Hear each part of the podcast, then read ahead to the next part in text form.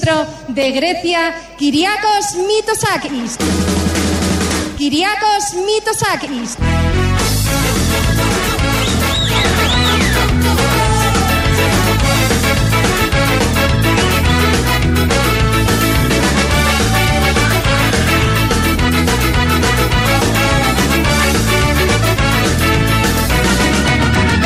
Κυριάκος Μητοσάκης. Μητσοκατάκης. Ωραίο, το διόρθωσε. Η Ισπανίδα, εκεί η παρουσιάστρια, γιατί βρέθηκε την προηγούμενη εβδομάδα ο πρωθυπουργός μας στην Ισπανία και συναντήθηκε με τον Πάμπλο Κασάδο. Είναι ο αντίστοιχος Μητσοτάκης της ε, Ισπανίας. Βέβαια δεν κυβερνάνε εκεί οι δεξιοί. Έχουν σοσιαλιστές, σοσιαλδημοκράτες και αριστερούς γενικώς τα πάνε πολύ καλά. Ε, ο Κασάδο, λοιπόν, που είναι ο αρχηγός της αντιπολίτευσης, αλλά και αρχηγός του Λαϊκού Κόμματος, έκανε μια συνάντηση μαζί με τον Μητοσάκη, όπως τον είπε η κοπέλα η Ισπανίδα, και προσπαθώντας να το διορθώσει, το έκανε ακόμη καλύτερο Μητσοκατάκης. Οπότε αυτόν έχουμε πρωθυπουργό, κάτι περισσότερο ξέρουν οι Ισπανοί, και όπως συνηθίζεται σε τέτοιες περιπτώσεις, μίλησε και Ισπανικά. Αγαπητέ Πρωθυπουργέ Μητσοτάκης, ¿cómo ha estado eso? Regular. Primer ministro Misotakis. Buenas tardes y gracias por venir. Hola Valencia. In Pablo Casado. Nueva democracia. Maruska, translate, please. Δεν υπάρχει δημοκρατία χωρίς να είναι νέα. ούτε νέα χωρίς δημοκρατία. Tenemos a un político que no ha robado la simpatía de un guardia civil. Tenemos a un banquero de lo más honrado y ese ministro que se hizo albañil. Y ya lo ves, qué desilusión. La fauna de esta tierra está en peligro de extinción. Ya lo ves, qué desilusión. Aquí no acaba esta canción. Σήμερα η ΔΕΗ με αυτόν τον τρόπο τα χρήματα αυτά τα παίρνει η ΔΕΗ για επενδύσεις σε ΑΠΕ στον αέρα Ο καταναλωτή θα το δει αυτό, κυρία, κυρία Υπουργέ, θα το καταλάβει ο καταναλωτής στο λογαριασμό, γιατί εκεί κρίνονται τα πράγματα. Όταν έρθει ο λογαριασμός σπίτι, Βεβαίως, θα είναι καλύτερος; Θα το, θα το καταλάβει αύριο, όχι. Θα το καταλάβει μεθαύριο, ναι. Αυτή η Ντόρα Μπακογιάννη είναι από την προηγούμενη εβδομάδα, μιλώντας για τις αυξήσεις στη ΔΕΗ, είχε τοποθετηθεί με αυτόν ακριβώς τον τρόπο. Όχι αύριο, μεθαύριο, ναι, θα το καταλάβουμε. Και εκεί καταλάβαμε όλοι εμείς ότι στη Νέα Δημοκρατία έχουν μια ιδιαίτερη σχέση με το χρόνο. Διότι όλα θες να γίνουν σήμερα. Ούτε αύριο, ούτε μεθαύριο. Και όταν πρόκειται για μειώσεις ε, στη ΔΕΗ, που δεν θα γίνουν ποτέ, ούτε του χρόνου, ούτε τον αντίχρονο. Αλλά ας μπούμε στη λογική τους. Όταν ε, συζητάμε για μειώσεις, θες να γίνουν σήμερα, γιατί έχεις ήδη επιβαρυνθεί με πάρα πολλά. Έτσι λοιπόν, καταλάβαμε, αντιληφθήκαμε ότι έχουν μια ειδική σχέση με τον χρόνο. Βγαίνει και ο Άδωνης Γεωργιάδης σήμερα το πρωί στον Αντένα με έναν ε, συμπολίτη μας από τη Θεσσαλονίκη. Κάναν σύγκριση εκεί στις τιμές, μιλούσαν για την ακρίβεια και επιβεβαιώθηκε ότι η σχέση με το χρόνο των νεοδημοκρατών, των αρίστων υπουργών βουλευτών είναι ιδιαίτερη. Αν κάνατε την σύγκριση στο σούπερ μάρκετ, όχι με τι πληρώνατε πέρσι, που ήταν μια ειδική χρονιά εξαιρετικά χαμηλών τιμών, αλλά πρόπερσι, θα βλέπατε ότι πληρώνατε ακριβώς τα ίδια. το πρόβλημα, κύριε Υπουργέ, Ναι. αυτό που λέτε. Μα βρε παιδάκι μου, δεν μπορούμε να κρατήσουμε την οικονομία κλειστή για πάντα για να χαμηλέ τιμές. Τι να γίνει τώρα, θέλουμε να κάνουμε καραντίνα για πάντα, να κλείσουμε Όχι, σπίτια μας. όχι, όχι, όχι. Άρα τι μου λες Όχι, τώρα. όχι. Σου λέω, Να η κάνετε σύγκριση δεν αυτό μπορεί να που γίνει με έκανε η πέρσι. Γαλλία. Θα κάνεις με το 19 τη Όχι, σύγκριση. να μην.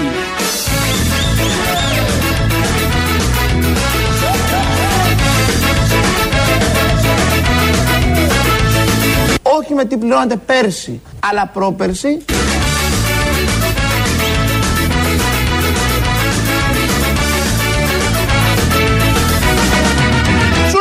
Να η κάνετε σύγκριση δεν αυτό μπορεί να που γίνει με έκανε η πέρσι. Γαλλία. Θα κάνεις με το 19 τη Όχι, σύγκριση. να- Μα δεν συμφέρει να γίνει σύγκριση την κυβέρνηση με την περσινή χρονιά. Θα γίνει με την προπέρσινη χρονιά. Ή θα βρούμε μια άλλη χρονιά, το 1985, το 1997, που ήταν ακριβά τα πράγματα, το 2004, που είχαμε και λεφτά, είχαμε και ευμάρεια. Θα γίνει με αυτό η σύγκριση. Δεν μπορεί να γίνει με την πιο φτηνή χρονιά, γιατί αυτό δεν συμφέρει. Έτσι λοιπόν, όχι πέρυσι, πρόπερσι. Ούτε αύριο, μεθαύριο οι μειώσεις. Σύμφωνα πάντα με την τώρα Μπακογιάννη και τη λογική εδώ του Αδόνιδος. Ο πολίτης που, ο συμπολίτης μας που ήταν στο άλλο παράθυρο ήταν από τη Θεσσαλονίκη, ο κύριος Μαϊστρέλης. Είναι και στους τρίτεκνους της περιοχής και άρχισε να απαριθμεί μπροστά στον Υπουργό Ανάπτυξης πόσο καλά πάνε τα πράγματα στην αγορά και στο νοικοκυριό. Το μήνα έδινα 450 ευρώ για τρόφιμα. Είμαστε πενταμελής οικογένεια. Και αυτή τη στιγμή πήγαμε στα 600 ευρώ.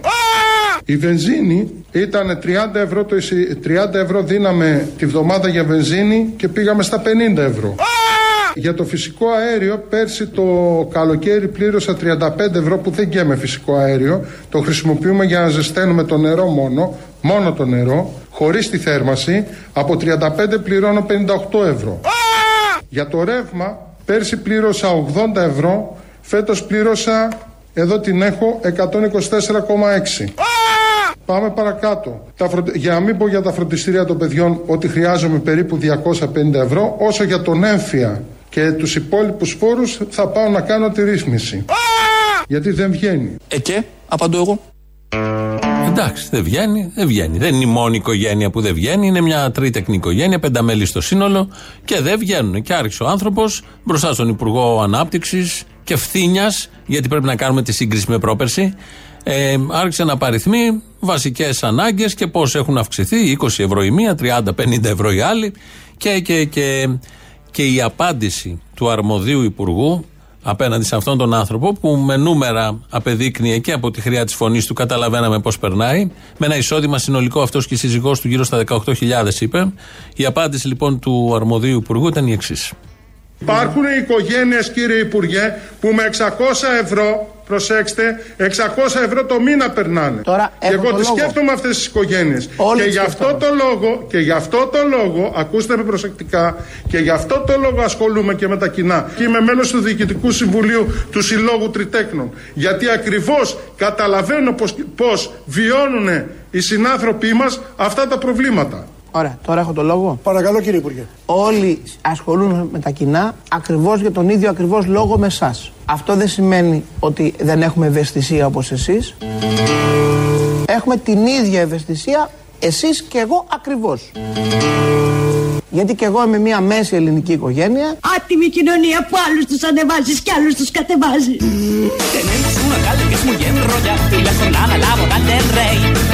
Tenemos un madero que nunca pegado la decisión bilateral de un juez. Γιατί και εγώ είμαι μια μέση ελληνική οικογένεια. La fauna de esta tierra está en peligro de extinción, ya lo ves. Qué desilusión, aquí bajamos la canción. Γιατί και εγώ είμαι μια μέση ελληνική οικογένεια. Έχω τις ίδιες αυτές στο σούπερ μάρκετ στη δική μου οικογένεια. Άρα είπαμε, άτιμη κοινωνία. Άρα δεν χρειάζεται να τη δικούμε. Έτσι λοιπόν πληροφορηθήκαμε ότι και η οικογένεια του Άδων Γεωργιάδη είναι μια μέση οικογένεια, πάντα σε σύγκριση και ως απάντηση σε αυτά που έλεγε ο άνθρωπος στο διπλανό παράθυρο. Σύμφωνα πάντα με το πόθεν έσχε του Υπουργού, το εισόδημα μαζί με τη σύζυγό του είναι 48.693 ευρώ ε, και τα ακίνητα που έχει στην κατοχή του σύμφωνα πάντα με το πόθεν έσχε είναι 14, τα 12 είναι αγροτεμάχια, τα δύο είναι σπίτια, ακίνητα. Έτσι λοιπόν και ο ένας. Και ο άλλος που ακούσαμε πριν που κάνει την απαρίθμηση και τα ξέρει λεπτομεριακά όλα γιατί τα μετράει και δεν βγαίνουν με τίποτα, είναι στην ίδια κατηγορία. Σύμφωνα πάντα με αυτά που είπε και μας συγκίνησε ο Άδωνης Γεωργιάδης. 2.11.10.80.880 το τηλέφωνο επικοινωνίας. Θέλουμε να τέτοιους τύπους, σαν τον Άδωνη, μέσες οικογένειες. Να πάρετε κι εσείς να είστε μέσης οικογένεια, να πάρετε να μοιραστείτε, να κάνετε τη σύγκριση και να μπείτε στην ίδια, στο ίδιο πλάνο, στο ίδιο κάδρο. Οι δικές σας ανάγκες και πώς καλύπτονται, οι ανάγκες του Άδωνη και πώς καλύπτονται. Είμαστε όλοι οι ίδιοι. Είναι ένας από εμάς. Αυτό νομίζω σας παρηγορεί, όλους μας παρηγορεί και μας κάνει πιο αισιόδοξος να αντιμετωπίσουμε τα δύσκολα. Εκεί λοιπόν είναι ο κύριος Μαϊστρέλης και κάποια στιγμή μιλάει για την κόρη του που σπουδάζει στις ΣΕΡΕ.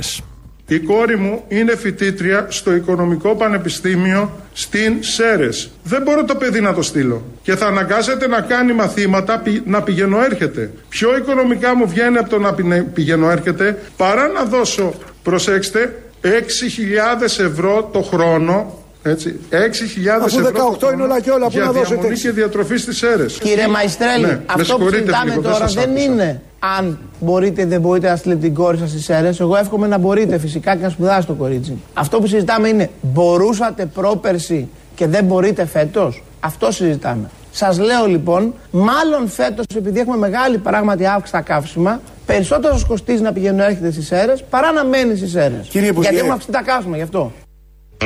Πάλι το πρόπερση, πάλι το πέρυσι, πάλι το αύριο και το μεθαύριο. Εδώ το θέμα είναι ότι ένας γονέας δεν μπορεί να στείλει την ε, κόρη του να σπουδάσει στι αίρε, δύο ώρες από Θεσσαλονίκη, πόσο είναι, για τους γνωστούς λόγους που όλοι καταλαβαίνουμε. Και έρχεται ο Υπουργός και του λέει ότι λόγω αύξησης καυσίμων δεν μπορείς να πηγαίνεις, έρχεσαι. Και ο ένας και ο άλλος, και στον έναν και στον άλλον, και φαντάζομαι και σε σχεδόν όλους τους ακροατές, δεν περνάει από το νου ότι θα έπρεπε αυτό το, αυτή η κοπέλα, αυτή η φοιτήτρια, κάθε φοιτητής και κάθε οικογένεια να έχει τη δυνατότητα να στείλει το παιδί σε αιστείες. Εφόσον πέρασε σε μια άλλη σχολή έξω μακριά από το σπίτι, να μπορεί να μείνει κιόλας εκεί, χωρίς να επιβαρύνεται με κανένα χιλιάρικο το μήνα, χαρτζηλίκια και ενίκαια, χωρίς να συμβαίνει όλο αυτό. Κάποια στιγμή στην ιστορία της ανθρωπότητας αυτό το είχαν καταφέρει κάποιοι και μπορούσε το παιδί να φύγει να πάει σε όποια πόλη της μεγάλης ή μικρότερης χώρας να σπουδάσει με πληρωμένα τα δίδακτρα, τα, το σπίτι, γενικώς είχε τακτοποιημένη ε, τη ζωή του αυτά τα 4, 5, 6 χρόνια όσο διαρκούσαν οι σπουδές. Όμως, όπως όλοι γνωρίζουμε και έχουμε μάθει, αυτές οι χώρες δεν, δεν είχαν ελευθερία. Ενώ εδώ η συγκεκριμένη φοιτήτρια είναι ελεύθερη. Από τη Θεσσαλονίκη να κάνει ό,τι θέλει, ενώ η σχολή της βρίσκεται στις Σέρες. Είναι πολύ ωραία όλη αυτή η συζήτηση για την ελευθερία και πόσο καθένας την αντιλαμβάνεται ως φωνή, ως διατύπωση. Θα ακούσουμε και στην πορεία κάτι για το Facebook που κατέρευσε χθες. Αλλά για τα ουσιαστικά θέματα, για τα δικαιώματα, δεν υπάρχει τέτοια συζήτηση. Μπορούμε να συζητήσουμε οποιαδήποτε άλλη εναλλακτική, δρομολόγια, δυνατότητες, να δουλεύει το παιδί, να μην δουλεύει, να βρει δεύτερη, τρίτη, τέταρτη δουλειά, μαύρα, άσπρα λεφτά. Ο πατέρας, η μάνα, αλλά όχι το αυτονόητο. Αυτό που δικαιούται δηλαδή κάποιο παιδί. Αυτό που του δίνει αξιοπρέπεια και του δίνει αξία ως άνθρωπο. Αυτό δεν πρόκειται να συζητηθεί στις μέρες μας από υπουργό, από γονέα, από πρόεδρο φορέα ή όποιον, οποιονδήποτε άλλον. Αυτά τα ωραία με τα κοινωνικά και όσα ακούσαμε πρωί-πρωί στα παράθυρα της ενημέρωσης των Αντένα που ήταν ο Άδωνης μαζί με τον κύριο αυτόν. Στην Βουλή χθες είχαμε ε, στο κτίριο της Βουλής κοινοβουλευτική ομάδα του ΣΥΡΙΖΑ ε, ο πρόεδρος Αλέξης Τσίπρας αναφέρεται κάποια στιγμή στον Κυριάκο Μητσοτάκη, στη Νέα Δημοκρατία, ότι τα δίνει όλα στους Αμερικανούς. Έκανε μια ωραία τέτοια κριτική. Και κάποια στιγμή εκεί θυμήθηκε πώς ακριβώς είχε δηλωθεί ο Κυριάκος Μητσοτάκης και είχε δηλώσει και τη χώρα. Σε σχέση με τις ΗΠΑ, ακούμε ότι είναι διαθεθειμένος να κάνει κάτι που ποτέ δεν δέχτηκε κανένας πρωθυπουργός της μεταπολίτευσης. Ω πιστός και προβλέψιμος σύμμαχος, μας είχε πει πριν πάει να συναντήσει τον Τραμπ. Ω πιστός και προβλέψιμος σύμμαχος, μας είχε πει πριν πάει να συναντήσει τον Τραμπ. Όντως το είχε πει αυτό ο Κυριάκος Μητσοτάκης. Είχε πει ότι η Ελλάδα είναι πιστός και προβλέψιμος σύμμαχος των Ηνωμένων Πολιτειών πριν πάει να συναντήσει τον Τραμπ. Και καλά κάνει ο Αλέξης Τσίπρας και τον στυλιτεύει. Θα ακούσουμε όμως τι είχε πει ο Αλέξης Τσίπρας στον Τραμπ όταν είχε πάει και αυτός. Βεβαίως η Ελλάδα διαδραματίζει εδώ και αρκετά χρόνια έναν, ε, όπως πραγματικά τονίστηκε και πριν, διαδραματίζει το ρόλο ενός αξιόπιστου συμμάχου των ΗΠΑ. Δεν είναι απλά ένα κράτος μέλος του ΝΑΤΟ, αλλά ένας χρήσιμος σύμμαχος για τις ΗΠΑ. Μια χώρα αξιόπιστος εταίρος και σύμμαχος των ΗΠΑ που εκπληρώνει τις νατοικές της υποχρεώσεις και συνεργάζεται στενά στον αμυντικό τομέα με τις ΗΠΑ. Όλα μοιάζουν μαγικά, είναι μαζικά και προπαντός αμερικανικά. Βενσερέμος. Κι όλα μοιάζουν μαγικά, είναι μαζικά και προπαντός αμερικανικά. Everybody now. Hasta la victoria siempre. Όλα μοιάζουν μαγικά,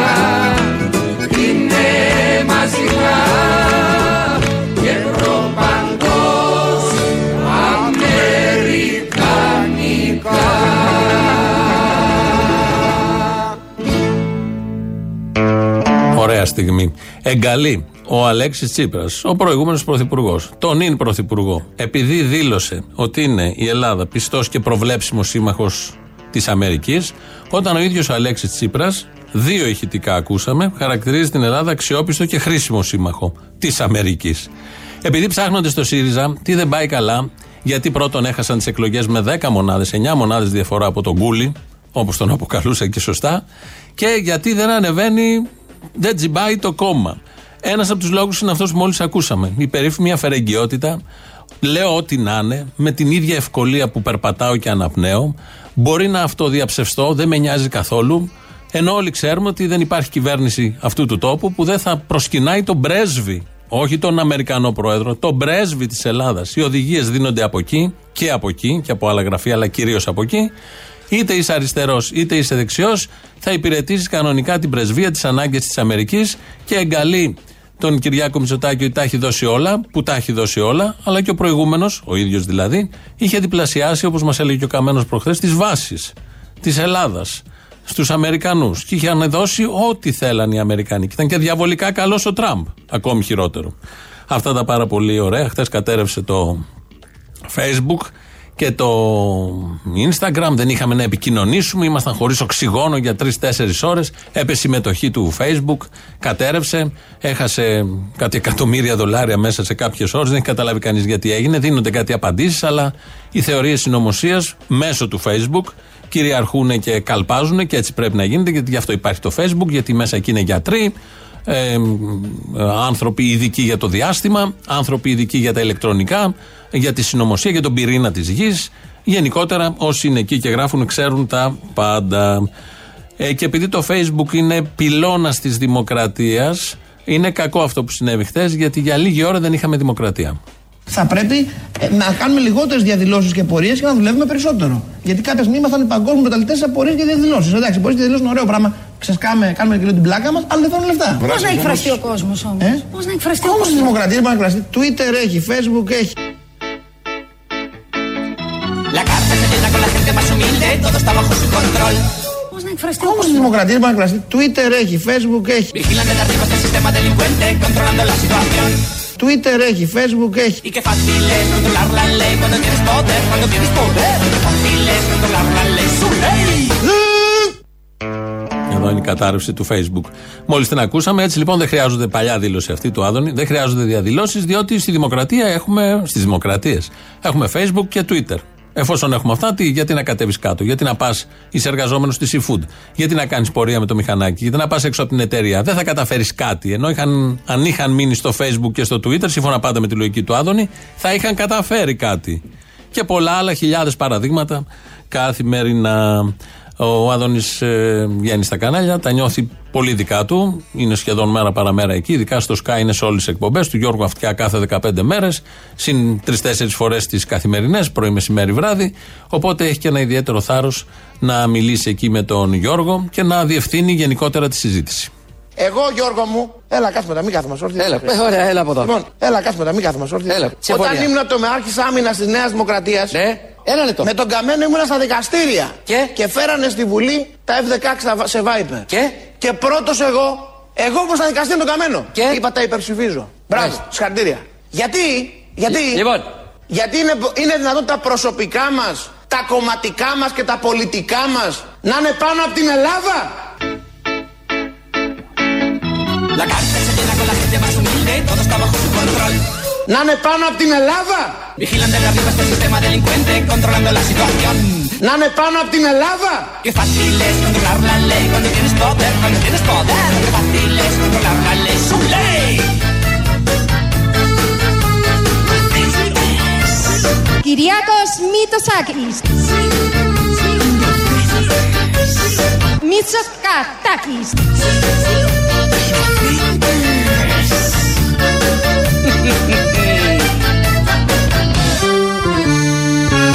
Εγώ Γιώργο μου, έλα κάτσε μετά, μην κάθομαι όρθιοι. Έλα. Γιατί ήταν όρθιοι και δείχναν σε μια οθόνη κάτι και συνήθως ο δημοσιογράφος λέει στον Υπουργό να πάνε να κάτσουν. Αλλά τελικά εδώ την απόφαση την πήρε ο Υπουργός και καλεί τον δημοσιογράφο και εκπομπάρχη και του λέει: Έλα να κάτσουμε κάτω, μην καθόμαστε όρθιοι, έχουμε κουραστεί κιόλας. Φοβερή άνεση. Και όλο αυτό για την Ελλάδα νομίζω τα λέει όλα. Εδώ είναι Ελληνοφρένια, όπως κάθε μέρα στα παραπολιτικά. 2.11.10.80.880. Γνωστός αριθμός επικοινωνίας, γνωστός και αυτός που σηκώνει το τηλέφωνο. Radio παπάκι παραπολιτικά.gr, το mail του σταθμού αυτή την ώρα δικό μας. Η Χριστίνα Αγγελάκη ρυθμίζει τον ήχο. Το επίσημο site του ομίλου Ελληνοφρένια είναι το ελληνοφρένια.net.gr και μας ακούτε τώρα live, ζωντανά μετά ηχογραφημένους. Στο YouTube είμαστε στο Ελληνοφρένια Official. Από κάτω έχει να κάνετε και εγγραφή και διαλόγους. Θα πάμε να ακούσουμε το πρώτο μέρος του λαού, μας πάει και στις πρώτες διαφημίσεις. Γεια σου, Αποστολή. Γεια σου. Καλή εβδομάδα. Χαμήλωσε το γύρω-γύρω, δεν πάμε να συνοηθούμε. Το κλειστά, το κλειστά, το κλειστά. Λοιπόν, είμαι ραδιοφωνικός έμπειρος.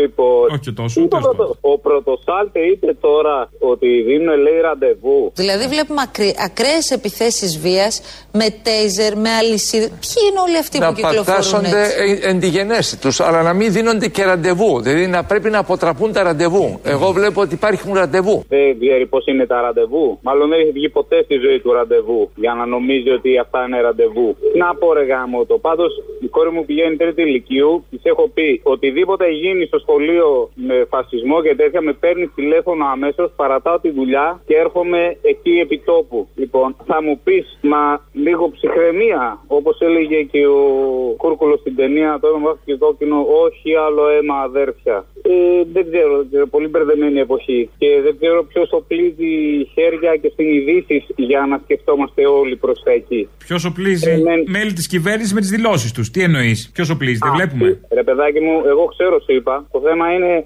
αυτοί που ψήφισαν αυτή την κυβέρνηση καταλαβαίνουν. Τι, Τι να καταλάβουνε, παιδί μου. Αυτοί βλέπουν τον Συρίγο, τον Άδωνη, τον ε, Βορύδη και τον Πλεύρη και τελειώνουνε. Βγήκε ο Βορύδης στο κανάλι να πει για τις καταδρομικές. Οι πράξεις βίας, ανεξαρτήτως το ποιος τι ξεκινάει και το ποιος τι σταματάει και το πώς ακριβώς γίνονται και το ποιο είναι το πλαίσιο τους, οι πράξεις βίας είναι προβλήματα δημόσιας τάξης και σε αυτό το πλαίσιο πρέπει να αντιμετωπίζονται. Το Βορύδη το ρωτήσανε εσείς στην ηλικία τους όταν κάνατε τα ίδια, τι γνώμη είχατε; Τέλος πάντων, Αποστόλη. Γιατί αντί να- για τέιζερ που έχουν σήμερα, τότε είχαν κάτι χειροποίητα σφυράκια και τσεκούρια που είχε ο Βορύδης. Ναι, μπαλταδάκια που λέγεται. Μπαλταδάκια. Ξέρεις τι σκέφτομαι σχετικά με τη Σταυρούπολη και τους Χρυσαυγίτες. Τι; Εγώ κατοικώ, τώρα σαν παρατήρηση, δεν, δεν το έχω φιλτράρει ακόμα. Εγώ κατοικώ σε μια περιοχή που η Χρυσή Αυγή είχε από τα μεγαλύτερα ποσοστά της Αττικής. Είμαστε βέβαια πιο μικρή κοινωνία. Εκεί λοιπόν στην περιοχή που μένω εγώ, για να βρεις δύο Χρυσαυγίτες μαζί, κάνεις αίτηση. Δεν υπάρχουν. Άλλοι ντρέπονται, άλλοι φοβήθηκαν, άλλοι δεν, έχουν, δεν χαρτζηλικώνονται πια. Τέλος πάντων δεν τους βρίσκεις. Εντάξει, εμείς είμαστε μικρότερη κοινωνία από τη Θεσσαλονίκη. Τώρα για να μαζευτούν 150, 200, 50, 70 Χρυσαυγίτες είναι και αλλού οργανωμένοι, ξέρω εγώ πώς το λένε, σύνδεσμοι κτλ. Και, και είναι σίγουρα χαρτζηλικωμένοι. Δεν μου βγαίνει μαθηματικά να βρεις, δηλαδή τώρα 50 Χρυσαυγίτες μαζεμένους είναι πολύ περίεργο. Χαρτζηλικωμένου όμως βρίσκεις. Χαρτζηλικωμένου μπορεί να μαζέψεις και χίλιους ρε παιδί μου, αλλά και κάπως οργανωμένοι. Δηλαδή, είναι απο- ε, δηλαδή, όχι μόνο δεν είναι αυθόρμητο αυτό, είναι πολύ οργανωμένο. Τα ραντεβού που έλεγε ο Πρωτοσάλτε μπορεί να εννοεί και αυτά. Ναι, το μεταξύ τα παιδιά της ΚΝΕ από τα σχολεία και στις πλατείες δεν πρόκειται να τα σταματήσουν τώρα ούτε αυτοί ούτε οι επόμενοι. Απλά όλοι αυτοί οι βορειδοπλεύριδο Γεωργιάδες στο τέλος θα οπλίσουν κανένα χέρι και θα έχουμε κανένα θύμα πάλι και κρίμα στη μανούλα αυτό το κλάψει. Αλλά σου λέω τώρα να βρεις σε περιοχή 150 και 50 χρυσαυγίτες μαζεμένους είναι πολύ περίεργο. Ρε. φίλε. Αυτοί ντρέπονται να τους έχουμε χάσει εμείς. Εμείς δεν τους βλέπουμε πια. Εκεί που βρέθηκαν. Τι υπονοείς; Δεν ξέρω, ρε γάμο. Όλο υπονοούμενα είμαι. Όλο υπονοούμενα. Δεν μπορώ να καταλάβω. Ούτε εγώ. Να έχουν βγει από κανένα άλλο γραφείο, μέσα από κανένα υπουργείο οργανωμένοι, δεν ξέρω. Κάτι έχω να πω προς τους φασίστες. Το 49 ξέραν τι τους περίμενε και τι πάθανε. Τότε είχαν όμως τους Άγγλους, είχαν τους Αμερικανούς, είχαν τις Ναπάλμ. Άμα δεν είχαν όλα αυτά, τι θα συνέβαινε; Θα μπορούσαν να μιλήσουν τώρα. Τώρα έχουν τους Έλληνες στην ελληνική κυβέρνηση. Δεν έχουν Άγγλους, δεν έχουν Γερμανούς, δεν έχουν. Την έχουνε, αλλά εμείς δεν ξεχνάμε. Τα κονσερβοκούτια είναι έτοιμα. Παλιά και έτοιμα. Αυτό να θυμούνται. Ντροπή. Προτροπή σε βία καταδικάζω.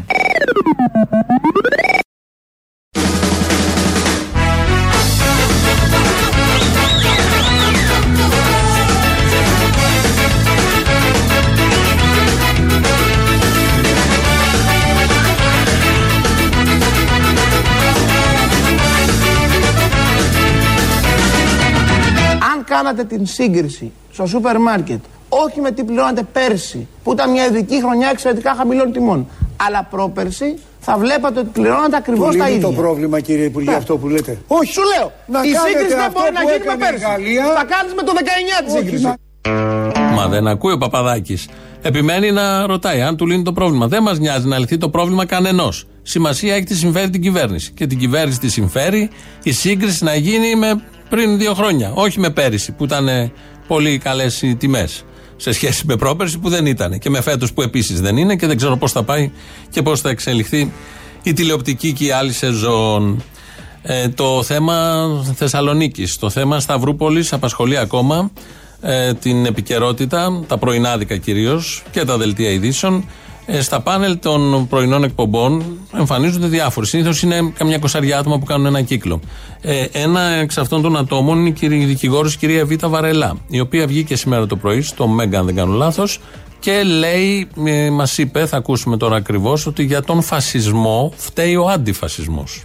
Υπάρχει νομικό οπλοστάσιο, υπάρχει στον ποινικό μας κώδικα, υπάρχουν αδικήματα όπως είναι η εγκληματική οργάνωση, όπως είναι η συμμορία. Φυσικά διώκονται κακουργηματικώ, αυτό το κρίνει ο εισαγγελέας, αλλά σε κάθε περίπτωση ο φασισμός δεν έχει χώρο στη δημοκρατία μας. Από όπου όμως και αν προέρχεται. Διότι δεν βλέπουμε μόνο φασισμό από ακροδεξιούς, βλέπουμε και εν είδη έναν άλλο τύπο φασισμό από τις ομάδες που πάνε να καταστήλουν τους ακροδεξιούς. Διότι αν μπούμε σε αυτό το παιχνίδι, να, είμαστε, να υπάρχει μια τέτοια αντιπαλότητα και να δημιουργηθεί ε, μπάχαλο, τότε πάμε στην, ε, στη δημιουργία της μπαχαλοποίησης πλέον. Αυτό λέτε τους μπαχαλάκιδε που υπάρχουν. Ε, γιατί φυσικά, εάν αρχίσουμε τώρα και δημιουργούμε ένα κλίμα αντιφασιστικό. Γιατί φυσικά, εάν αρχίσουμε τώρα και δημιουργούμε ένα κλίμα αντιφασιστικό που θα έρχεται σε συμπλοκή με τους φασίστες, τότε θα δημιουργηθεί το λεγόμενο μπάχαλο. Πολύ ωραία άποψη, πραγματικά. Βλέπεις δηλαδή μέσα στο ΕΠΑΛ Σταυρούπολης τους ε, μαθητές και τους άλλους να είναι με τα καδρόνια, να είναι με αυτά που ήταν, που ξέρουμε όλοι, με τι Μολότοφ, να χαιρετάνε ναζιστικά και μένεις στην περιοχή, έχεις παιδί στο συγκεκριμένο σχολείο, είσαι γονιός, δεν κάνεις κάτι, δεν πρέπει να δημιουργήσεις κλίμα αντιφασιστικό γιατί θα γίνει το μπάχαλο. Προσπερνάς. Πηγαίνεις, το αγνοείς, πας στη δουλειά σου, κάνεις τα υπόλοιπα. Ποιος κερδίζει από αυτό; Ποιος κερδίζει από αυτό, αν δεν μιλήσεις, δεν φανεί ότι υπάρχει μια κοινωνία που δεν θέλει να ζει στον υπόνομο με αυτές τις ιδέες, τις μαύρες, τις καταδικασμένες, ειδικά σε αυτόν τον τόπο που κάθε χωριό έχει ένα μνημείο νεκρών από τους Ναζί, την επέλαση των Ναζί. Αυτά λοιπόν από δικηγόρους, από πανελίστες που βγαίνουν συνεχώς και έχουν άποψη για όλα τα θέματα. Χθε δόθηκε μια συνέντευξη τύπου από εκπροσώπους φορέων της Θεσσαλονίκης που έκαναν αποκαλύψεις για το τι ακριβώς έγινε και στη Σταυρούπολη και στην Ηλιούπολη της Θεσσαλονίκης τις προηγούμενες μέρες. Θα ακούσουμε τον Κώστα Τσαούση, είναι αντιπρόεδρος του Συνδικάτου Εργατοϊπαλλήλων Τουριστικών Επιχειρήσεων ε, τι λέει για τις ευθύνες του διευθυντή και του σχολείου της Σταυρούπολης ε, που συνέβησαν όλα αυτά που ξέρουμε. Ευθύνες έχει και ο διευθυντής του σχολείου. Η συμπεριφορά του να αφήσει τους μαχαιροβγάλτες να σου λατσάρουν στην αυλή του σχολείου και να τους καλύπτει στη συνέχεια εγείρει ερωτήματα και ευθύνες που οφείλουν άμεσα να διαρευνηθούν. Δεν μπορούμε να διανοηθούμε ότι υπήρχε ομάδα 50-60 ατόμων που έκανε σουλάτσα μέσα στο σχολείο χωρίς την βοήθεια ή την ανοχή προσωπικού μέσα από το σχολείο. Σήμερα επίσης θέτουμε το εξής ερώτημα. Η πόρτα του σχολείου ανοίγει με ηλεκτρικό μηχανισμό μόνο με την εντολή του θηρορού ή της υποδιευθύντρια. Την πρώτη μέρα της επίθεσης προς τους διαδηλωτές των φοιτητικών συλλόγων, η πόρτα ως διαμαγείας άνοιξε για να βγει το τάγμα εφόδου από μέσα. Τη δεύτερη μέρα που το σχέδιο ήταν η επίθεση μέσα από το σχολείο, η πόρτα πάλι ως διαμαγείας ήταν ερμητικά κλειστή. Το αφήνουμε εδώ αυτό και το καταθέτουμε ως ένα τουλάχιστον περίεργο περιστατικό.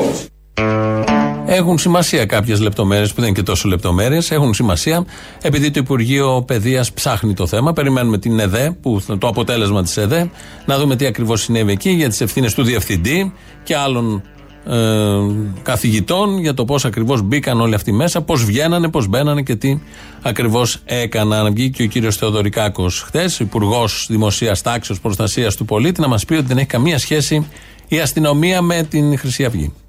Σε ό,τι αφορά την ελληνική αστυνομία, είναι ξεκάθαρο και δεν πρέπει να έχει κανείς την παραμικρή αμφιβολία.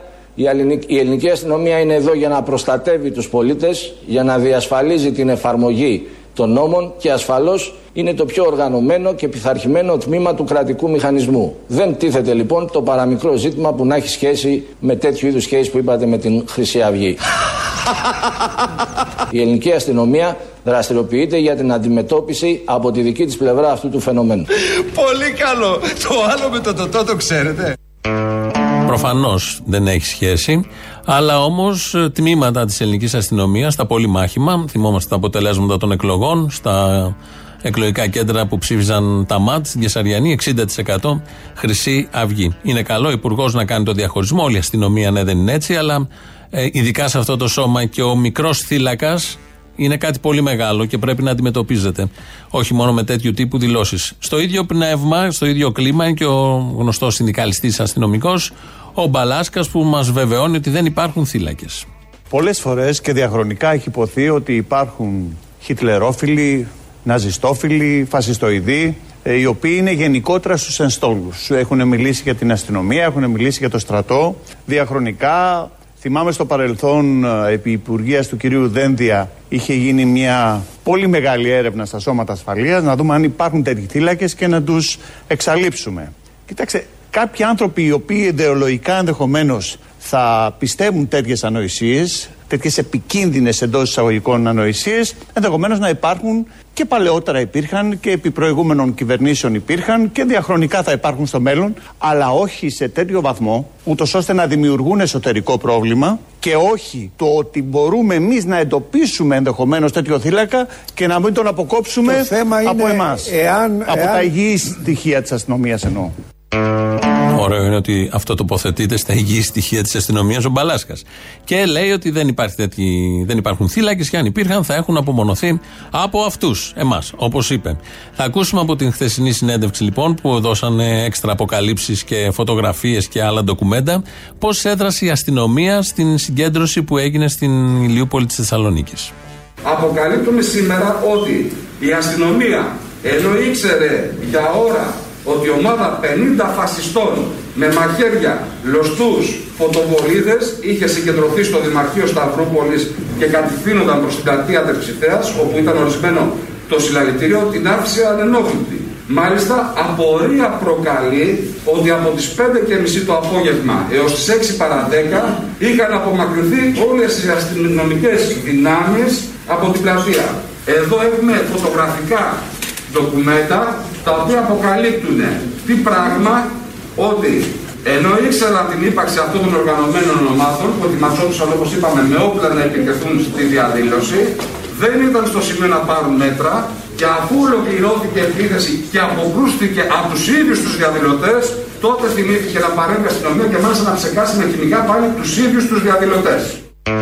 Αυτά ως απάντηση σε αυτά που είπε ο Θεοδωρικάκος και σε αυτά που λέει και ο Μπαλάσκας ε, συγκεκριμένες καταγγελίες με χρόνο, με τι ακριβώς συνέβη. Δεν περιμέναμε βέβαια αυτές οι καταγγελίες από τη χθεσινή συνέντευξη τύπου. Ξέρουμε ακριβώς τι γίνεται σε πορείες, ε, σε συγκεκριμένες πορείες, πώς λειτουργεί η αστυνομία, πώς δρά σε συγκεκριμένους πολιτικούς χώρους και πώς κανακεύει έναν πολύ ιδιαίτερο για αυτήν πολιτικό και όχι μόνο χώρο. Για να το κλείσουμε το θέμα, πριν πάμε στο δεύτερο μέρος του λαού, ο Μπαλάσκας πάλι μας λέει ότι όλο αυτό έγινε για τα φυλάδια η Θεσσαλονίκη και τα ΕΠΑΛ τη Θεσσαλονίκη ήταν στρατηγικό σχεδιασμός. Άρα θεωρείτε ότι η αστυνομία σε αυτά τα δύο περιστατικά έδρασε σωστά; Στην πρώτη μέρα. Δεν στη... έδρασε σωστά. Στην πρώτη μέρα στη Θεσσαλονίκη είδαμε ότι υπήρχε μια αντιπαράθεση μεταξύ μαθητών και φοιτητών για κάποια διανομή φυλαδίων. Για κάποια διανομή φυλαδίων. Όταν δεν καταλάβαμε. δεν ήταν έτσι ακριβώς, κύριε. Ναι, ναι, ναι, σωστά. σωστά δεν ήταν έτσι ακριβώς. Ναι, αλλά ήταν. Το είπε μόλις. Αλλά αμέσως μετά, μόλις τον διορθώνει, δεν ήταν έτσι. Αλλά ήταν. Το έχει πει λίγο πριν. Δεν βγαίνει άκρη, δεν έχει σημασία. Μεθαύριο Πέμπτη συμπληρώνεται ένας χρόνος από την απόφαση του εφετείου για τη δίκη της Χρυσής Αυγής. Ε, θα υπάρξουν, θα γίνουν πολλά. Ένα από αυτά είναι στην Θεσσαλονίκη, συγκέντρωση και αντιφασιστική συναυλία. Τη διοργανώνουν Εργατικά Σωματεία, Φοιτητική Σύλλογη και Συντονιστική Επιτροπή Μαθητών Θεσσαλονίκης. 5η 7 Οκτώβρη Στις 6 το απόγευμα θα γίνει συγκέντρωση στο Άγανο Βενιζέλου και στις 7 αντιφασιστική συναυλία στην πλατεία Αγίας Σοφίας.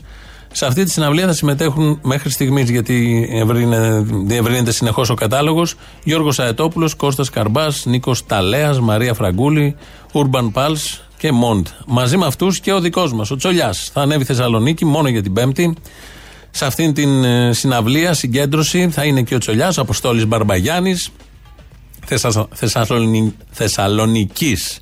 Αγωνιζόμενοι και ανησυχούντες για όλα αυτά τα μαύρα φαινόμενα, θα είναι και αυτός μαζί σας για κάποιες ώρες. Κάτι αντίστοιχο γίνεται και στην Αθήνα με φοιτητικούς συλλόγους. Αντιφα... Ε, το ότι οργανώνουν αντιφα... Ε, φοιτητικοί σύλλογοι έχει αντιφασιστική συναυλία στο Σύνταγμα, την 5η βεβαίως, 7 Οκτώβρη. Μια σειρά φοιτητικών συλλόγων με σύνθημα Πολεμάμε το φασισμό και το σύστημα που τον γεννά. Θα πούμε στην πορεία και αύριο γιατί συμπληρώνονται οι κατάλογοι των καλλιτεχνών που θα τραγουδήσουν. Άρα και Αθήνα και Θεσσαλονίκη το απόγευμα συναυλίες, κινήσεις, απαντήσεις από τον κόσμο σε όλα αυτά τα μαύρα που συμβαίνουν εκεί.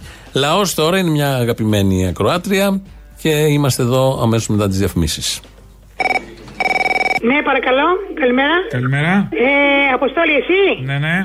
Δεν μου λες, Αποστόλη, οι δεξιοί βγήκανε παγανιά. Το, δηλαδή έπρεπε να αφήσουμε να μονοπολούν η ανταρσία και οι αριστεροί είναι δημοκράτες αυτοί και είναι τη χώρα, σκοτώνουν κόσμο. Είναι δεδομένο. Αυτοί δεν είναι ακραίοι. Ακραίοι είναι μόνο οι, όπως τους ονομάζετε, χρυσαυγίτες. Εγώ τους λέω άνθρωποι της χώρας, Ελληνάρες. Λοιπόν, κατάλαβες. Όσο μονοπολούσαν λοιπόν οι, οι αριστεροί, ήταν όλα καλά καμινέ. Από πότε έγινε ο κομμουνισμός δημοκρατικό, δεν μπορώ να καταλάβω. Και πες μου, ποια χώρα έχει κομμουνισμό. Και ρώτε τον κόσμο πώ ζει δηλαδή. Θα μας τρελάνετε. Ενόχληση που βγήκαν οι δεξιοί δηλαδή τώρα στον δρόμο. Τόσα χρόνια που είναι η, η ανταρσία και όλη αυτή η αλήθεια και σκοτώνει και καίει με το έτσι θέλω, γιατί τους επιτρέπει η χώρα; Για πείτε μου λίγο, ποιον σκοτώνει; Ποιος σκοτώνει, Ναι. Τη Μαλβίν, ποιο καθάρισε τόσο κόσμο εκεί μέσα στη Μαλβίν. Ποιος, Ποιος έβαλε φωτιά. ποιος, ποιος, για απαντήστε μου, ποιος; Η ανταρσία, ποιος έκανε, εγώ; Α, έχει βγει κάποιο πόρισμα για την ανταρσία, το ξέρετε; Όχι, τα ξέρω, ξέρω πότε κάνουν διαδηλώσει αυτή και τι γίνεται. Που Μισό θέλουν να- λεπτάκι, κάνετε καταγγελία να το παραπέμψω στη δικαιοσύνη αυτό. Ξέρετε κάτι για την ανταρσία, για τη Μαρφίν; Συγγνώμη, εσύ δηλαδή επειδή ένας ηλίθιος που, αν, που ανήκε σε ένα κόμμα ε, ε, σκότωσε το φύσα, το χρεώνει το όλο το κόμμα; Ήταν όλο το κόμμα εκεί και ο Μιχαλολιάκος δήλωσε ότι έχει την πολιτική ευθύνη και έχουν καταδικαστεί, έχουν πάει στη φυλακή τα καθάρματα αυτά. Την πολιτική ευθύνη για την δολοφονία στο Κερατσίνι την αναλαμβάνουμε. Ναι, εντάξει. Ω οι εγκληματική υπόλοιποι- οργάνωση. Ωραία, Θέλετε ωραία, να εντάξει. ξεπλύνετε κι άλλο Να τους σου πω, φασίστες; ό- όχι, Γιατί δεν ε, βγήκανε οι δεξιοί στους δρόμους. Βγήκανε κάτι φασισταριά με λοστάρια, σιδηρογροθιές και τέιζερ. Α, βγήκαν αυτοί, ναι. Λοιπόν, Αυτοί οι άλλοι αριστεροί. τους οι είδατε αριστεροί αυτούς. απέναντι τι ήτανε; Αυτού τους είδατε. Λοιπόν, Που ναι. χαιρετάγανε ναζιστικά, το είδατε; Όχι, αυτό δεν το είδα. Δεν το είδατε. Μήπως βλέπετε λίγο επιλεκτικά; Ναι. Λέω, μήπως κάνει Όχι, θολούρε η να σου- οθόνη; Μα να σου πω κάτι, δεν πολύ ασχολούμαι και στην τελική γιατί είναι βρώμικη Δεν όλοι. πολύ Είναι ασχολείστε, βρώμικοι όλοι. βλέπω. Αλλά για τη Αλλά- Μαρφίν έχετε πόρισμα. Πολύ ενδιαφέρον αυτό. Σε Αφού ποια τοπική πονάει- της Χρυσής Αυγής αφού- έχετε αφού γραφτεί; πονάει. Καμία χρυσαυγή και αφήσατε την καραμέλα και το παραμύθι. Είμαι, Α. είμαι Ελληνίδα και, και με ενδιαφέρει η χώρα μου. Κατάλαβε. Είσα- είσαστε αυτό που λέμε, είστε αυτό που λέμε ανένταχτο φασιστόμουτρο. Φασιστό μου τρώει εσύ που είσαι αριστερός. Φασίστες είναι και η μεν και η δε. Η- Τα, τα, η ά- τα άκρα όλα είναι φασισταριά, κατάλαβες; Η διαφορά των δύο άκρων που λέτε Ναι. είναι ότι στο ένα άκρο είναι οι φασίστες, οι μαχαιροβγάλτες και στο άλλο άκρο είναι όλοι οι υπόλοιποι που δεν μισούν τον άνθρωπο. Και με κονσερβοκούτια παίρνατε τα κεφάλια, να σου θυμίσω. Κατάλαβες; Εγώ καταλαβαίνω ότι έγινε μισή δουλειά με τις κονσέρβες. Μισή δουλειά βλέπω. Ε, ε, και εγώ λέω ανάθεμα αυτού που πέρασαν, εγκρίναν τον κομμουνισμό. Αυτή είναι ο εχθρός της χώρας μας. Κατάλαβες; Να ρωτήσω τώρα, εσείς κουκουέ δεν έχετε ψηφίσει ποτέ; Όχι βέβαια, όλα τα κόμματα εδώ έχουν ψηφίσει εκτός από κουκουέ. Είναι η Ρωσία, όταν έπεσε ο κομμουνισμός στη Ρωσία θα την ψηφίσω εγώ εδώ. Σύ- Όταν ήρθαν οι αριστεροί Ναι, ναι, ναι. εδώ που λιμοκτονούσαν και κλείσε στον τεράκι τους στην Ελλάδα, ήμουν Ναι, ναι. κεφαλή. Ε, ΣΥΡΙΖΑ ψηφίσατε; Βεβαίως, το ψήφισα όλους. Όλους. Α, και ΣΥΡΙΖΑ. Εκτός από αριστερούς. Όλους τους ψήφισα. Ναι, σωστό αυτό. Όλους και, και, και μουτζώνομαι και για όλους. Μουτζώνομαι. Αλλά κομμουνισμό γιατί να ψήφισε; Τι, τι δουλειά έχει ο κομμουνισμός με την Ελλάδα; Ρωσία είναι εδώ; Χρυσή Αυγή ψηφίσατε; Ρε, τι είναι αυτά που λες τώρα; Α την καραμέλα με την Χρυσή Αυγή. Δεν με ενδιαφέρει με την Χρυσή Αυγή. Ναι, ναι, Εμένα ψηφίσατε με ενδιαφέρει όμως. η χώρα μου. Επειδή δεν μπορώ να έχω αντίθετη άποψη με Χρυσή Αυγή. Μωρέ, δεν τρέπεστε λίγο. Θεωρείτε, Τι κάνανε. θεωρείτε ότι ο Παπαδόπουλος έκανε καλή δουλειά; Μακάρι να βγει ένας πατριώτης. Δεν υπάρχουν πατριώτες. Δεν υπάρχουν και η χώρα καταραίει. Ο Παπαδόπουλος Καταραίει ήταν και το- πατριώτης όμως. Δεν ξέρω τι ήταν. Δεν ξέρω τι Δεν ήταν. ξέρετε. Όχι, καθόλου δεν Έχετε ξέρω. εντρυφήσει κυρίως τους κομμουνιστές. Δεν έχετε ιδέα με τους άλλους. Ναι. Ε, βέβαια, αυτή, αυτή είναι ο εχθρός της χώρας μας. Αυτή, αυτή. Κακός ο, ο Γεροκαραμαλή ε, πέρασε το κόμμα και, και τους εγκρίνανε. Κακός κάκιστα. Ο καθένας μπορεί να πιστεύει ισχύον σύστημα επιθυμεί. Οι Έλληνες δεν είναι δυνατόν να πιστεύουν στον κομμουνισμό.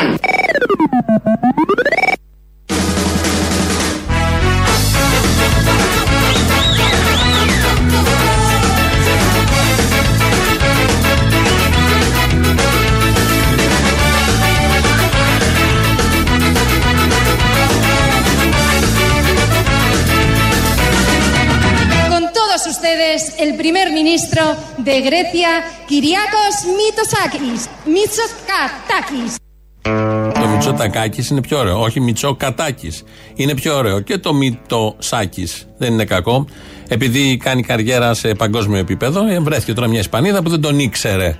Όλοι οι άλλοι τον ξέρουν. Έτυχε τώρα να πέσουμε σε αυτήν. Κόμπλαρε κιόλας. Είδε εκεί το μεγαλείο του ανδρός και έχασε τα λόγια της και τις συλλαβές. Αλλά ντάλλον έλεγε. Λεπτομέρεια. Μας έμεινε όμως η ωραία η ατάκα. Βγαίνει ο Άδωνης λοιπόν να πήγε τον Τζίπρα, να πήγε τον Τζακαλώτο και τους λέει κομμουνιστές. Καταργήσατε στον ιδιωτικό τομέα την έκτακτη φορά αλληλεγγύης. Αυτό. Την οποία ο Τσίπρας με την πρότασή του τη βάζει τον παράθυρο. Από τα 40 και πάνω, από το παράθυρο, από την πίσω πόρτα. Το, και απορώ πώς δεν του είπαν ότι οι άλλοι τον καταργούν και εσύ γιατί το φέρνεις. Ε, γιατί Ρωτώ. είναι κομμουνιστής, γι' αυτό. Ρωτάς τον Τζακαλώτο, βρέξει τι μου. Για ποιο λόγο έβαζες διπλάσιους όρου, διπλάσιους από όσο λέγει το μνημόνιο; Ναι, και τώρα... είναι, γιατί είμαι κομμουνιστής. Το πιο αστείο είναι ότι μάλλον τα πιστεύει αυτά ο Άδωνης. Θεωρεί δηλαδή κομμουνιστή τον Τζίπρα και τον Τζακαλώτο. Και αυτό από μόνο του είναι πάρα πολύ ωραίο. Μην του πει κανείς τίποτα, να το αφήσουμε έτσι. Το λέει βέβαια για να τσιμπάει και ψήφους. Αυτό είναι το βασικό. Αλλά είναι ωραίο ότι ο Άδωνης κατηγορεί επειδή είναι ιστορικός, όπως μας έλεγε προχθές και επιστήμονας, όχι δεν είναι τίποτα τυχαίο, κατηγορεί τον Τζίπρα και τον Τζακαλώτο, αυτούς που εφάρμοσαν μνημόνιο, έκοψαν το ΕΚΑΣ, φόρους 99 χρόνια, τα 14 αεροδρόμια και, και, και, και αυτός ο μακρύς κατάλογος, αυτούς τους κατηγορεί ως κομμουνιστές. Με αυτό το αισιόδοξο να κλείσουμε. Φαντάζομαι και ο Τσίπρα και ο Τσακαλώτο νιώθουν ωραίο τον Άδωνης τους λέει κομμουνιστές. Με αυτό να κλείσουμε το θετικό. Έχουμε το τρίτο μέρος του λόγου, πάει στο μαγκαζίνο. Τα υπόλοιπα εμείς θα τα πούμε αύριο. Γεια σας. Τα πολλά λόγια είναι φτώχεια, Απόστολε. Μια χαρά τα λέει ο Θημίο. Φτώχεια φέρνει και η πολιτική της κυβέρνησης. Δεν είναι ανάγκη τα λόγια; Ναι, λοιπόν. Και τα πολλά εργασιακά νομοσχέδια τέτοιου τύπου φτώχεια είναι. Φτώχεια είναι και θα φτωχύνουν όλοι οι μαλάκες οι οποίοι ψήφισαν Νέα Δημοκρατία γιατί νομίζουν ότι είναι και αυτοί. Όχι, όχι, όχι, και οι υπόλοιποι, όχι μόνο αυτοί. Και, και εμείς, και εμείς. Είμαστε από την άλλη μεριά. Λοιπόν, θέλω να πω ότι όλα τα λόγια αυτά που λέει ο Δήμιο είναι μια χαρά. Αλλά ε, τα λόγια λέει πολλά για να καταλάβουν οι κοινοί θνητοί. Αλλά η αλήθεια είναι μία. Ότι ας πούμε την 9 Μαου που μπήκε μέσα ο κόκκινος στρατός και κάρφωσε τη σημαία, την κάνανε η μέρα της Ευρώπης 11 Μαου. Τώρα ψηφίσανε στην Ευρώπη ένα ψήφισμα, το ψήφισαμε και εμείς όλοι, έτσι. Ότι εξομοιώνουν το φασισμό με τον κομμουνισμό. Δηλαδή, αυτοί που νικήσαν τον ναζιστή, τον Χίτλερ, του κάνουν ίδιους. Και όπως άκουσα και στον Βογιόπουλο, λέει, είναι δυνατόν αυτοί οι οποίοι σκοτώσαν στην Κεσαριανή να είναι οι ίδιοι με αυτούς που του φεκιστήκανε, ε; Για αυτούς που κυριαρχούν στα κανάλια, ναι. Είναι παιδί τους, του καπιταλισμού, είναι παιδί ο φασισμός και ο ναζισμός και όλα αυτά. Δεν είναι δυνατόν να είσαι καπιταλιστής και να είσαι δημοκράτης. Εφόσον λοιπόν ο καπιταλισμός είναι η χιδα... ο φασισμός, συγγνώμη, είναι η πιο χιδαία μορφή και η πιο ακραία μορφή του καπιταλισμού. Γιατί ντρεπόμαστε να πούμε ότι έχουμε μια καθαρά φασιστική κυβέρνηση; Εμείς δεν ντρεπόμαστε, ντρέπεται η κυβέρνηση εννοείς. Κάποιοι υπουργοί δεν ντρέπονται καν. Όχι, δεν λέω αυτούς, λέω συγκεκριμένα. Κάποιοι υπουργοί καμαρώνουν κιόλας. Ναι, σαφώς δεν το συζητάω. Όσα κρέοι, όσα κρέοι καπιταλιστές απλά το λένε με άλλα λόγια τώρα. Τι να πει, για να, ναι, χαϊ... να χαϊδέψουν και ένα πιο μετριοπαθές ακροατήριο. Όχι, όχι, εγώ θέλω να το πει, θέλω να το πει, δεν με ενδιαφέρουν το δεν με ενδιαφέρουν αυτοί. Εγώ θέλω να το πει ο Παφίλης για παράδειγμα μέσα στη Βουλή. Επιλέξει όμως, έτσι. Ε, αυτό είναι το, οι κουκουέδε όμως, είναι κοτάρες. Κατάλαβες, δεν τα λένε; Δεν σας φοβόμαστε, ούτε θα σκύψουμε το κεφάλι. Και το ξύλο έχει δύο άκρες πάντα. Και δεν συνεργάζονται. όχι, δεν το λέω έτσι για όνομα του Θεού. Έτσι, μην τρελαθούμε, δεν θα μπω σε αυτή τη λογική. Ε, απλά θα ήθελα ένα βήμα παραπάνω από το, από το κόμμα που με εκπροσωπεί και που το ψηφίζω, ας πούμε. Αυτό λέω. Κουκουέ, λοιπόν, είσαι; Ε, τι να κάνω. Έλα, Έχουμε και τα μου. Αντί, γεια. Δεν βιόλι. Εγώ βρε βλάκα από την πρώτη στιγμή δεν σου πω ότι είμαι. Σε μένα μιλάς. Σε μένα μιλάς έτσι. Σε ποιον να μιλάω, βρε βλή. Θα μιλάς με σεβασμό, θα σε πάρει ο διάολος. Με το ΣΥΣ και με το ΣΑΣ, κι άμα γουστάρεις. Με το ΣΥΣ και με το ΣΑΣ. Βρε βλήμα. Ε, βλήμα, ας συνεχίζεις. Ε, θα γαμηθούμε. Ε, θα γαμηθούμε. Ρε βλάκα. Ε, βλάκα, ε, θα γαμηθούμε. Να σου πω, ήμουνα 5 χρόνια courier και 23. Ρε, άντε ρε μαλάκα. Προϊστάμενος μαλάκα. Να είσαι και προϊστάμενος. Ποιος ηλίθιος έκανε; Όταν ήσουν εσύ βλαχάκι στο χωριό, εμείς κάναμε απεργία στη Τσέλ, τη λέω χέστηκα και τους πήραμε τότε που μας απολύσανε γιατί είχαμε κάνει απεργία με το σωματείο. Πήρα 7 εκατομμύρια εγώ το 92. Παλιό μαλάκα. Μαλάκα εμένα. Ε, ε, θα γαμηθούμε. Έβγαλε στο γελίο το θλιβερό το ταρυφάκι που με 5 ευρώ μπορεί να το τζιμπουκώσει οποιοδήποτε στην πιάτσα. Να με πει εμένα μαλάκα γιατί. Οπα, καταγγελία. Ορίστε, έχεις πάρει, έχεις πάρει ταρύφα Σιριζέο; Αυτός γιατί με είπε μαλάκα μπορείς να μου πεις. Πρόσεξε, μπορώ να σου το απαντήσω αυτό, αλλά δεν έχει περάσει από το μυαλό σου. Μήπως σε είπε κάποιος, οποιοδήποτε, μήπως κάποιος σε είπε μαλάκα επειδή είσαι μαλακάς; Εγώ κανένα πρόβλημα. Γιατί και εγώ μαλάκα μαλάκα σε θεωρώ τώρα για να λέμε κανονικά τα πράγματα. Ρε ζών, η συζήτηση. Ζών, είσαι μαλάκας. Είναι τη seafood. Κάτσε τώρα, μαλάκα σοβαρά τώρα σου μιλάω. Είχε να κάνει με. Εγώ δεν πάμε μαζί με τα παιδιά. Είναι δυνατόν εγώ να γαμ... τις εταιρείες όπου υπάρχουν. 23 χρόνια ήμουνα και τις γάμισα και τις δυο εταιρείες. Καλά, κατούρα και λίγο. Ήρεμα. ε, κι εσύ. Ό,τι σου λέω μαλάκα, εμείς είχαμε το Άντε ρε παπάρα. Όχι ρε αρχίδι, να μου πεις γιατί με είπε μαλάκα το άλλο το αρχίδι που το βγάζεις και κάνει. Θα σου πω εγώ γιατί σε είπε μαλάκα ο άλλο. Γιατί είσαι μαλάκα. Ρε αρχίδι, πρόσεχε. Αρχίδι. Εμεί μαλάκα οι ακροατέ. Μαλάκα. Ε, δεν τα έχουμε πια. Αλλά όχι όμω μαλάκα θα βγάζει μονόπλευρα. Το είχα πει και πριν πέντε χρόνια. Εσένα δεν σε έβγαλα βρε παπάρα. Να πει τη μαλακία σου. Σε έβγαλα. Σε άκουσε ο κόσμο. Έκρινε ο κόσμο ότι είσαι μαλάκα. Τι να κάνουμε τώρα. Δέξου το. Θα γλιτώσει λεφτά από τον ψυχολόγο. Βρε ηλίθεια θα Βρε άκου που σου λέω τώρα τσάμπα θα σου έρθει. Είναι το πρώτο βήμα. Η αποδοχή. Αν αρχίσει μονόπλευρα και βγάζει τον ένα να με βρίζει, τον άλλο να με βρίζει, σου λέω να πάω να γαμπτεί πεντακάθαρα όπως είχα πει και πριν πέντε χρόνια με τον Εγαλιώτη το μαλάκα το. Δεν είναι το κακή ευχή. Δεν, έχετε ποινικοποιήσει τις ευχές. Ε, όχι, δεν είναι κακή ευχή. Ευχαριστώ πολύ, το εκτιμώ. Άισικτήρ τώρα, κουράστηκα. Έχει γεμίσει κουβέντα μπίπ. Δεν γίνεται και αυτό το πράγμα στο μοντάζ, είναι ασύμφορο. Γεια.